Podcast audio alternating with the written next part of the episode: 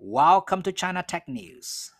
Is Alibaba's fate a warning to China's tech giants? It's been a tough week for Chinese tech firms. Over the weekend, Chinese billionaire Jack Ma's e-commerce giant Alibaba was fined $2.8 billion by Chinese regulators, who said it had abused its market position for years. Then on Monday, Chinese digital payments firm Ant Group, an affiliate of Alibaba, announced a drastic restructuring plan with the regulators, forcing it to act more like a bank than a tech firm. And on Tuesday, 34 companies, the who's who of China's tech world, were summoned by officials and warned, let Alibaba be a lesson to you. And they've been given one month to self reflect and comply with China's new rules for the platform companies. Alibaba is the grandfathers of China's tech industry. It dominates the marketplace there with over 800 million users in China alone. That is why it was a wake up call for others in the tech sectors when the firm was fined and officially reprimanded.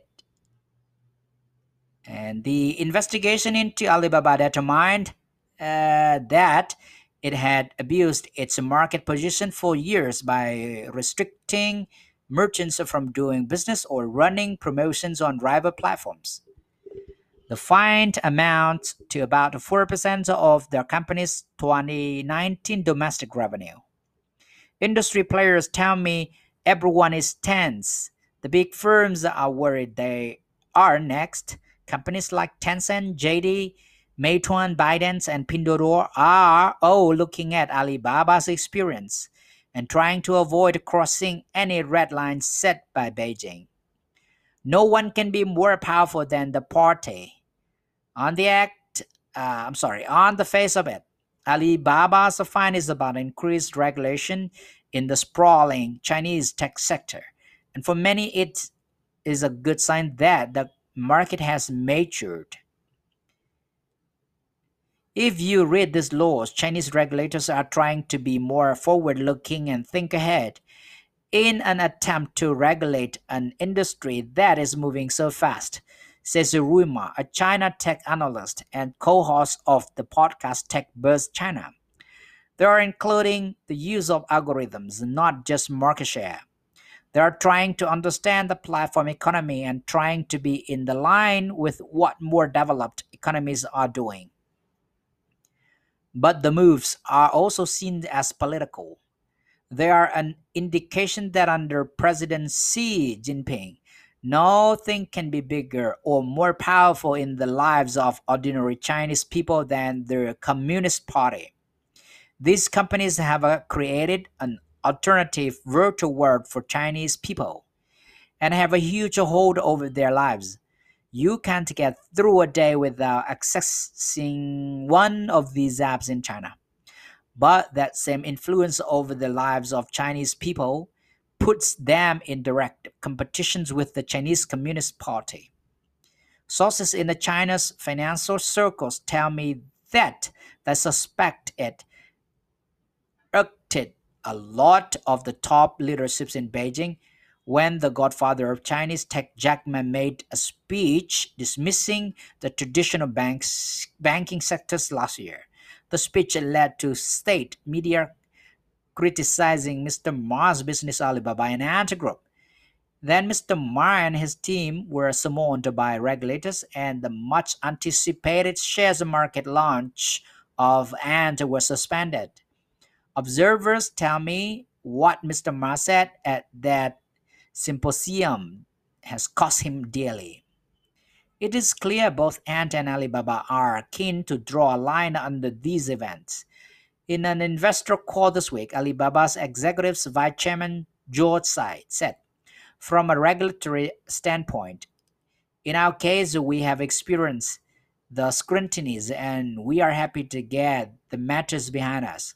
He added, I think on a going forward basis, Globally, the trend is that regulators will be more keen to look at some of the areas that you could have unfair competition. China Tech's World West is changing. Chinese tech firms were born and grew up in an environment with little or no regulation. The sectors operated a bit like the Wild West, with the built it and they will come philosophy. And for a long time, the government actively encouraged that. China has had a national scheme to promote entrepreneurships and innovation. Angela Zhang, associate professor at the University of Hong Kong, tells me. She is an expert on Chinese law and is the author of the recent book called Chinese Antitrust Exceptionalism. In the past, regulators were a bit more lax in their approach.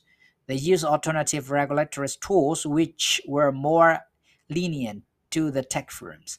But that regulatory landscape is changing as China tries to rein in these firms, killing the chicken to scare the monkeys.